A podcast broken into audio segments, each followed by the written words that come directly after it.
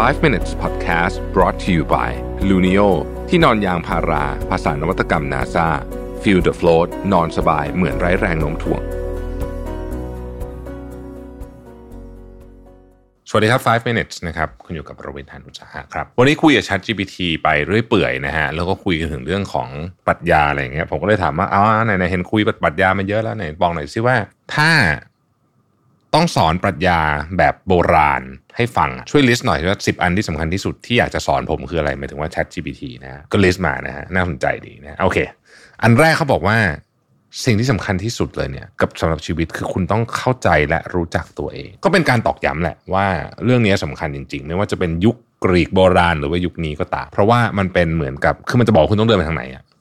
ข้อที่สองครับ everything in moderation แปลเป็นภาษาไทยอาจจะแปลว่าทางสายกลาง แปลอีกนิดหนึ่ง นะฮะมาจากจริงๆมาจากอริสโตเติลเนี่ยนะ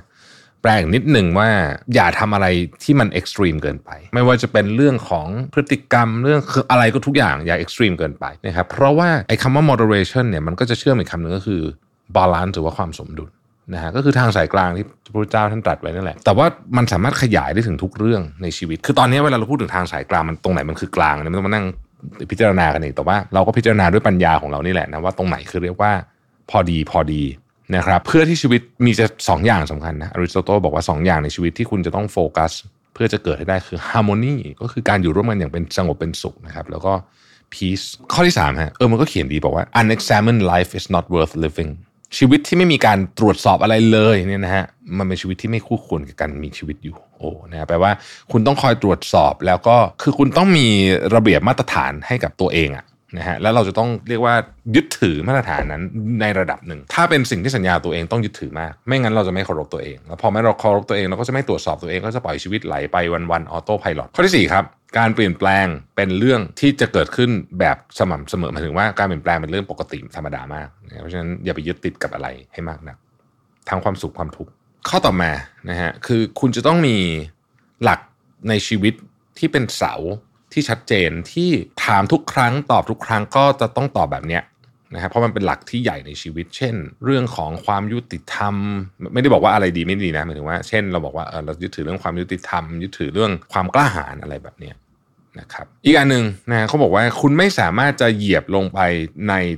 แม่น้ำเดิมได้สองครั้งความหมายของมันคือว่า แม่น้ำมันไหลตลอดใช่ไหม เหตุการณ์ที่เกิดขึ้นณเวลาเนี้ยตอนที่เราฟังพอดแคสต์นี้อยู่เนี่ยมันจะไม่เกิดขึ้นอีกแล้ว มันเป็นแค่จุดหนึ่งของเวลาเท่านั้นเองนะครับข้อเจ็ดครับ ตัวเราคือสิ่งที่เราทำซ้ำๆโอ้ชอบมากเลยข้อนี้คือตัวเราไม่ได้มาจากอะไรเลย มันมาจากสิ่งที่เราทำซ้ำๆนะครับอริสโตเติลอีกนั่นแหละนะครับเป็นคนที่พูดเรื่อง power of habit มาตั้งนานตั้งแต่สมัยนู้นนะครับเขาบอกว่าคุณจะมีเป้าหมายชีวิตที่ดี คุณจะมี value ที่ดี แต่ถ้าคุณไม่มี habit ที่ดี คุณไม่สามารถทำพวกนั้นได้สม่ำเสมอ คุณจะมี